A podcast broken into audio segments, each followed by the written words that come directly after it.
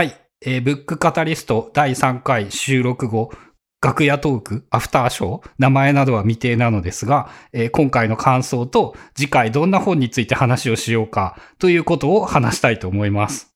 なんとなくこれまで喋ってて思ったんですけど、割かしこう、ライトな感じで人文的な話ができてて、結構いい感じじゃないかなと思うんですけど。なのかな？俺ね、人文という学問をちゃんと人と話したことが初めてかもしれないので、なんともわかんないんですけど、そうなんですかね？うーん、まあ、倫理の話は完全に自分の話ですし、その難しくなりくもなく、しかもまあ入門的に、あの、概念解説もされてて、これ読むだけでちょっとした知識が得られるのではないかぐらいに、ええ感じになってる気がしますけども。まあそうですね。一応詳しくは触れないながらもちゃんと内容にも一応ちゃんと触れているつもりで。まあ功利主義とか言ったら、あの、そんな難しくないから聞きゃ大体わかるだろうって感じもするし。うん、だからこういう番組は今まであんまり聞いた、僕も聞いたことがなかったし、わりかし新しいし読む人にも、この手の本とかを好む人にも受けるかな。やっぱり、こう、ライフハック系の本を紹介しても、ライフハック系の本を好きな人にしか届かないんで、まあこれ何もライフハックじゃないですもんね。そうそうそう言ってみれば。まあ純粋に読書を楽しんでいるあれなので、今までと結構違った人にリーチするんじゃないかな、みたいな予感もうん。期待度はありますね。と言いながら次の本は、で、2冊一応候補がありまして、まあもっとあるんですけど、とりあえず2つ上がってて、1つが、えっ、と、ワークマン式っていう、ワークマン式ほにゃらら経営って言って、あの、あのワークマンについての話。おおなんかすごくビジネス書っぽい。そう。とか、100%ビジネス書。そう、さっきこの話をしながら次ビジネス書の話を持ち出してくるのは、まあ僕的には好きなんですけども。あえっとね、今読んでる本、あ、そっか、こっちは読んでるのか。読み終わった本で言うと、言論戦記っていう本がありああ、まして。それはね、あのね、ツイッターでラスタさんが言ってるのを見て、あ、ちょっと興味深いなって思って、読もうか考えているところ。これもまあめちゃくちゃ面白かったんで、このどっちかをまず検討してて、今読んでる記憶のデザインっていう本がありまして、これも面白いんで、この3つ。ね、これはまあ読み終えてないけど、まあ次の収録の時までに読み終えてるでしょうから、この3つかな。あの、言論戦記の、東幸喜さんひろきかな。まあ、ひろきさん？あの、あの人って率直に言って何、何者なんですか？哲学者、思想家かな。あ、じゃあ、純粋に哲学者なんだ。そうです。なんか、ああ、そっか。で、その人がビジネスをやっているから、その珍しい。そういうこと。しかもやってるだけじゃなくて、ちゃんと成成功というかな、継続して続けてはるっていうところが素晴らしいですよね。うーん、あ、それまではそのバリバリの哲学者だったってことなんですか？ね、に、あーだから震災前後の前ぐらいまでは、いわゆる、えーっと、まあ、論壇に出てはって、論、哲学の本を書いたりとかテレビに呼ばれて、コメンテーターと喋っている。まあ、いわゆる知識人の枠に。で、それから、えーっと、まあ、そういうプラットフォーム、人のプラットフォームで何か言うんじゃなくて、新しい自分たちの若手向けのプラットフォームを立ち上げようということで、まあ、その言論っていう会社の、まあ、前身のプロジェクトを立ち上げはって、ね、今に至るっていう話で、途中でいかに自分が、えー 事務っていうものを軽んじてきたか、みたいなことが 書かれてるんですけど。その、そっか、経経営とかをげ全くやったことない賢い人がやってみたらどうだったか。そうそうそう。っていう、まあその、いわゆるその何かを経営とかしていくことの難しさっていうことに加えて、まあよく僕たちも言ってますけど、その広告収入でやっていくのって無理だよねっていう話で、で、言論って会員制なんですよね。会員制とかコンテンツ売ったりとか、言論友の会っていう、いわゆるその、ファンクラブ的なものの料金だけで成り立ってはるんですよね。自前でプラットフォームを作って。で、そういうメディアのあり方を、えーまあ、追、この現代において追求してはるっていうあり方でも、まあ、非常に面白い例かなと。ある意味、生き方としても哲学をしている。まあそうですね。そこの、そうそう、彼の哲学と彼が言論カフェっていうものでやっているものが、実はこうしてて、というか、言論カフェそのものが自分の哲学の実践であるみたいなことを書かれてて、おーなるほどね、と。そうか、それはいいですね。とはいえ、ワークマンはワークマンで流行ってて面白いなって思うんですよね。うん、これは純粋にビジネス視点として読んだときに非常に面白い話が盛りだくさんで、これはまあぜひ読んでもらえたから、ビジネス方面が強いのがワークマンで、まあメディア、メディア話として面白いのが言論カフェで、えー知的生産の技術として面白いのが記憶のデザインで、この3つのどれかという。記憶のデザイン？記憶のデザインっていう本で、ちくま選手やったかな？うん。ちくま選手の本で、あのー記憶をどうするか、あの、き、き外部記録喪失が当たり前になっているこの現代、インターネット検索が現代になっているのを置いても、やっぱり記憶って大切だよねっていう話がベースなんですよね。で、記憶の面白いとこって、例えば、何か知りたくなった時に Google で検索はできますけど、その知りたくなるっていう動機は自分の体験、つまり記憶にしでしか発生しないんですよね。当然のごとく。うん。その検索できるための知識を身につけろってやつですよね。うん、最低限、だから何かを、まあ、映画を見て、何かを、何か本を思い出したとするじゃないですか。で、その本のタイトルを忘れてても検索できますけど、その本を読んだことがなければ、まずその映画を見て本を思い出すということすらしないわけじゃないですか。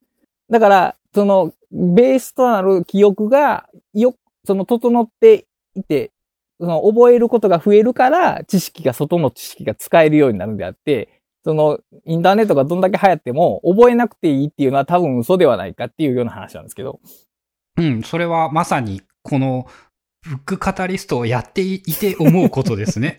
そうそう。だから、そう、この関連でも話せそうやなとこの3つがちょっと今、僕の中ではホットなテーマで、ちなみにどれ、別に一回一回全部やっていってもいいんですけど、どれか気になった本あります？え、あのね、ワークマンは正直、なんて言うんだ、読めばいいからいいのかなっていう気がして、はい、なるほど。なんかこう語るものではないのかなっていう。なるほ。ど、なるほど。まあ面白かったよねっていう感想語りにはなるんだけど、なんかこう、まあこういうのの方が受けそうなんだけど、あの違うのの方がいいよねっていう。じゃあまあ、えー、言論カフェにしておきましょう、予定としては。ですね。あとは、あの、ちょっと思いついたのがですね、えーリクエストがたくさんあったらその本を選ぶっていう。おー、あの、この話、これを聞いて、視聴者さんがこれがいいって言ったらそれにするっていうことですか？っていうのもありなのかなって、あの、100、あの、必ずしも一番多かったからそれとか選びづらいんですけど、なんかこれが聞きたいとか言ってもらった方が、なんか参加している感があっていいんじゃないかなっていう。まあ、それは確かに。それは確かに。うん。じゃあまあ、とりあえず、あの、一応、僕、何も、フラデフォルトで言論選挙を選びますけど、まあ、言論選挙に一票入れてもらってもいいですし、別のやつに一票入れてもらってもいいんで、その、投票すると、へ変化するかも、みたいな感じですよね。そうですね。確約はできないんだけど。まあ、選ぶのは倉下さんなので、ただ、え選択に影響を与えることができる。ですね。まあ、そんな感じ。と、軽く本の紹介をしておくと、なんか、そういう意味でもいいかもしれないですよね。うん。ワークマンはね、その、最近ね、農家の種っていうポッドキャストを聞いていて、マニアックやな。あ、それゆ有名なやつなんですよ。その、去年のポッドキャストランキングみたいなのにも入っていて、まあ、まんま農業の人たち、九州の多分年齢が割と近い人たちの農家の人たちが話しているポッドキャストで、あの、異世界すぎて面白い。やっぱり農家の話をするんですよね。農業の話をします。なんか、最近で言うとね、なんかカレーを全部作るとかやってみようと思ったんだけど、つって。ああ、野菜から含めてっていうこと？ススパイスから小麦から育てる。あ、牛は飼えばいいから簡単だよね、とか。なるほどね。っていうので、あのね、その中でい印象に残っていて一番面白かったのが最近で、えー農家で2020年買ってよかったもの、農家の人たちが選んだランキング。はい。で、えっ、と、3位が、無線、ワイヤレスのイヤフォン、AirPods はい Pro に、はい AirPods に代表されるあれが第3位、そのたくさんの人に聞いて、で、第2位が、えー、マキタの電動チェーンソー。はい。で、第、第1位がめっちゃ面白くって、な、あの、はーって思ったんですけど、何だと思いますか？じゃあ全くわからない。その3位と2位のああのね、俺たちが知ってる部、ジャンル。え？ジャンルっていうか、多分存在は絶対知っている。で、なんかね、話しててヒントだったのは、えー街でも見るようになったよねって言われて。街でも見るようになった？いや、ほん、もう、推測の素の字もつきませんね。あのね、空調付きシャツ。あー、確かに。売ってるね。で、あの、まあ、思い出しただけなんですけど、それがワークマンでももう売ってるようになったよねって言ってて。まあ、そのぐらいやっぱすごいんだね、ワークマンっていう。うん、あの、機能性で売ってるっていうとこが他のとこと違うっていうので、その話も面白いけど、その空調付きってちょっと高いんですよね。当たり前やけど。で、それはね、その売りにしてないらしいんですよ。あ、空、空調客単価が高くなる商品は、うん。例えば広告に載せないらしいんですよ。それを売ったらもう利益が上がるはずやけど、そうはしないって言って、へーっていろいろ面白い話があるんですよ。ああ、あの、あれですね。なんか、ザッツビジネス書っていう。そうそうそうそうそう。こ、これぞビジネス書だっていう、なんか一番面白いやつ。結構だから今までの業界の常識と反対なことを結構たくさんされてますね。だから。うん。まあ、あの、サイゼリアとかもちょっと話題になったりしたけど、やっぱあの、常識と違うことをしていると目立つし、結構意外とうまくいくんすね。うん。だから結局既存の常識って実はその利益を最大化するために役立ってなかったりするんですよね。うん、そう、じょ常識って言ってしまう時点でやっぱもう考えてないってことですからね。確かに。まんま、まんまあれじゃん。今日、ぜ、今回の批判的思考が足りない。そう。だから結局その同じ話に続けようと思ってそう言ったんやけど、そう。だから常識、道徳っていうのが、社会の絶対的なルールでないように、小、まあ、小習慣っていう言い方をするけど、小習慣が必ずしもその業界の利益を最大化するものとは限らないっていう話なんですね。確かに確かに。それはあるかもしんないですね。ちなみに百姓貴族って漫画読んだことあります？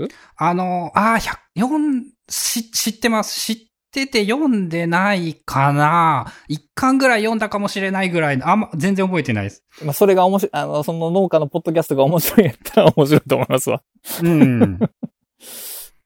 そう、農業もね、やっぱ、なんて言うんだろう、生きる上で、重要すぎるものじゃないですか。確かに。で、あとはあれかな、その、多分自分が2020年に思ったのが、あの、興味がある分野が狭すぎた。あー、なるほど。なんか、こう、一個のことをやっていることは、なんか悪いかどう、あの、悪くないかは、ちょっとわ判断はできないんだけど、もうちょっと、その、いろんなことに興味を持てないと、なんて言うんだろう、結局もっと広がらないよねっていう 風に考えが変わってきたのかな。それは、うん。それはそうやと思います。やっぱし。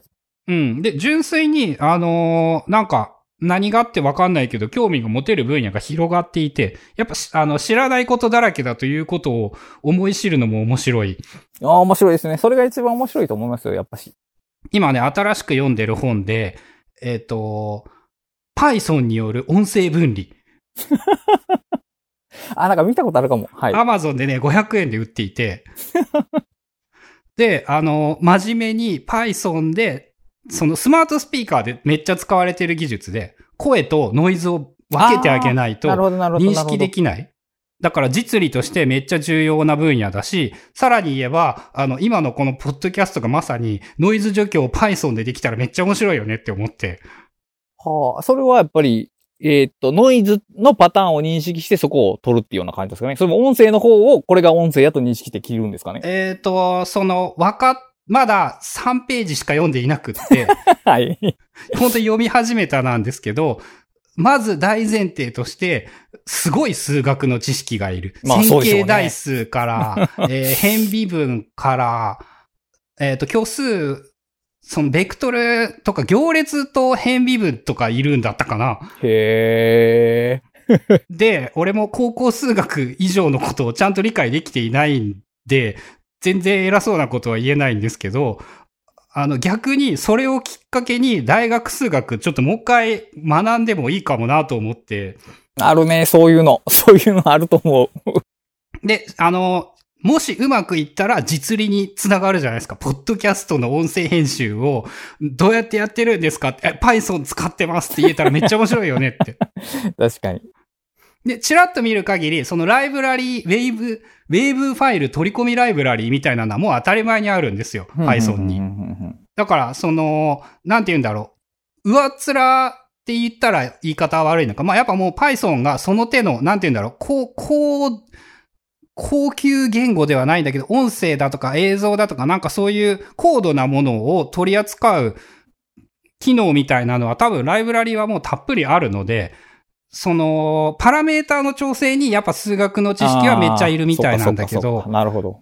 触る、真似するだけなら多分、とりあえず真似はできそうだし、学問として、その、数学を勉強しようって言っても、なんか、勉強できないじゃないですか、言ったら。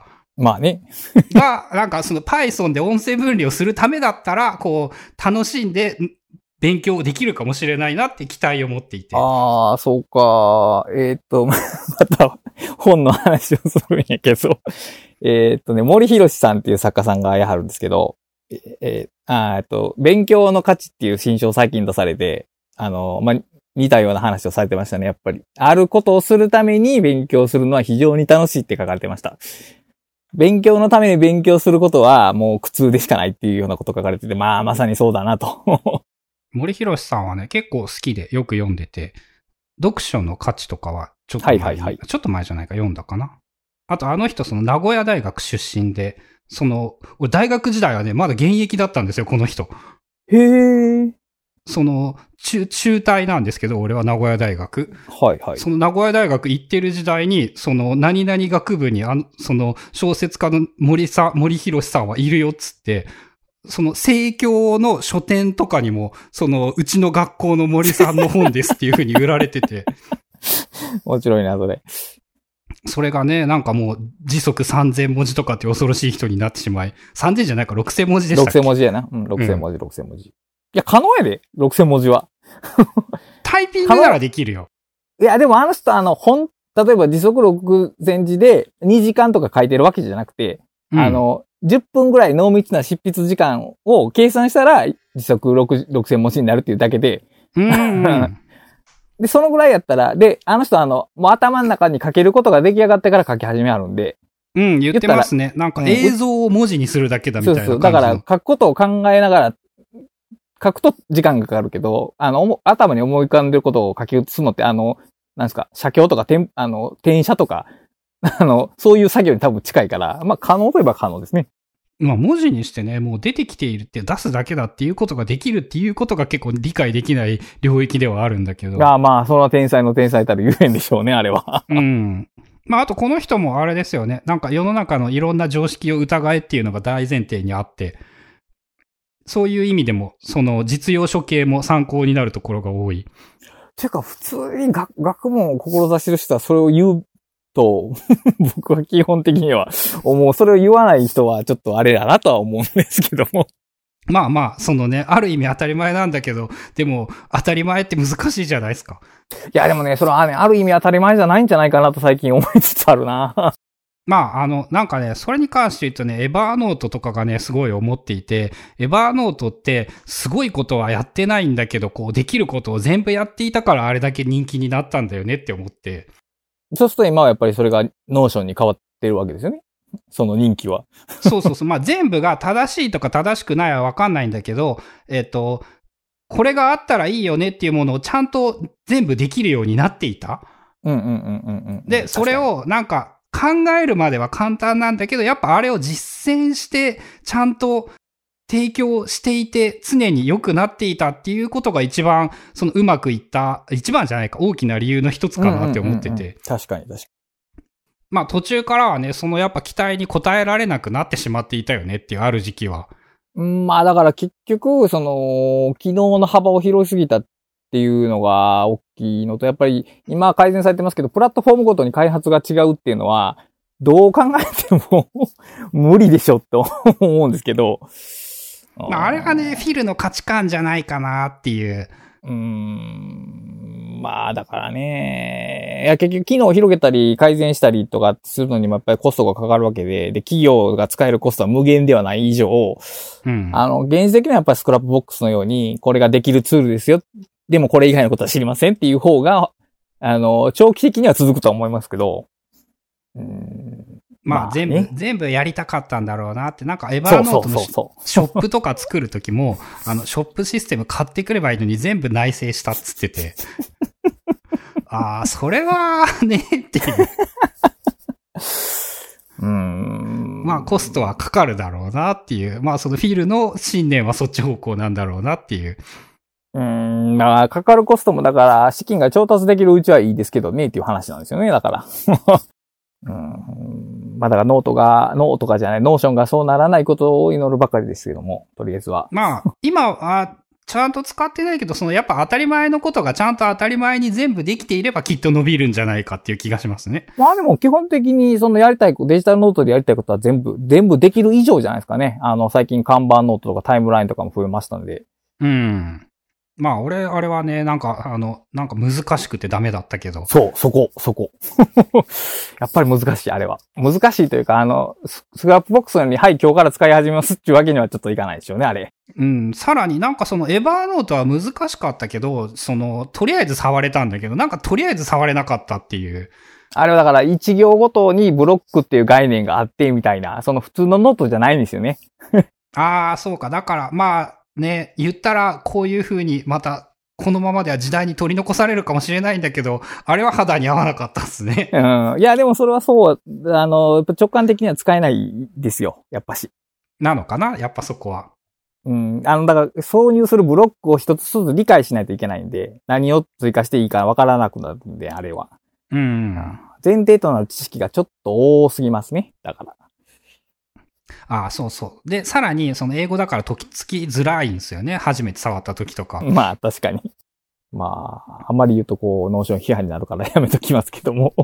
もうちょっとこうね、最初使いやすい感じの何かがあったらいいかなと思ったけど、やっぱり戸惑うと思いますよ、あれは。最初に Notion はね、コラボツールだと思いますよ、俺は。一人で使うんじゃなくて、みんなで使うやつ。まあね。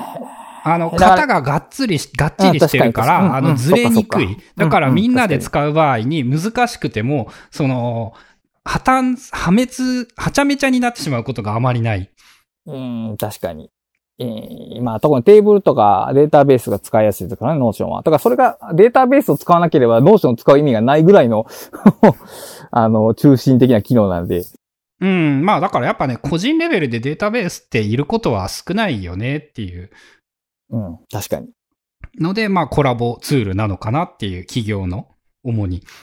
まあ、でもまあ、例えば複数人で、まあ、例えば、まあ、本の情報を集めようっていう場合に、そのテーブルとかがあったら、このマスにこれを書いてくださいねって言いやすいから、情報は綺麗に集まりますよね。そうそうそう。んジャンルとかもプルダウンにしてしまえば、選ぶことで迷うこともなくなるし、みんなでそういう本のなんかを作るんだったらありかもしれないですね。うん、なるほどね。確かに。 Scrapbox はそこはもう自由にしてくださいって言って、各々が勝手にページ作ることになるから。でリリンクが増えちゃって、そのみんな、あれはね、みんなで使うのは結構むずいと思うんだけど、いや、あっちの方が使いやすいのは使いやすいのね。だから、そのいちいちルールを知らなくていいという意味では。で、あともう一個は、あの、他人が作ったページも書き換えていいっていうのが基本ルールなんで、あれ。まあそこに、あれじゃないですかね。そ、そこに馴染める感覚と、そのリテラシーを持っている人が前提になっていれば、あっちの方がいい。うん、うん、そこなんでしょうね、きっと。まあ流行るのは Notion じゃないかなって思いますね、やっぱ。うん、そうでしょうね。流行って、そしてまた何年か後に同じことになるっていう、ありまあそうな可能性もああるかな。はい。まあ、あの、話がずれまくったんで、次回の紹介予定3、候補3冊をもう一度最後にお願いしていいですか？えっ、と、ワークマン式市内経営か、えっ、と、言論戦記か、えっ、と、記憶のデザインの3冊ですね。はい。これはメールにリンク付きで書いてもらって、まあ、コメントなり、ツイッターなりでもしリクエストがあれば、できるだけそれにお答えするというはい、そういう感じで。形ではい。はい、やっていきたいと思います。それでは、えーアフターショーが長すぎる感じになりましたが、お聞きいただきありがとうございました。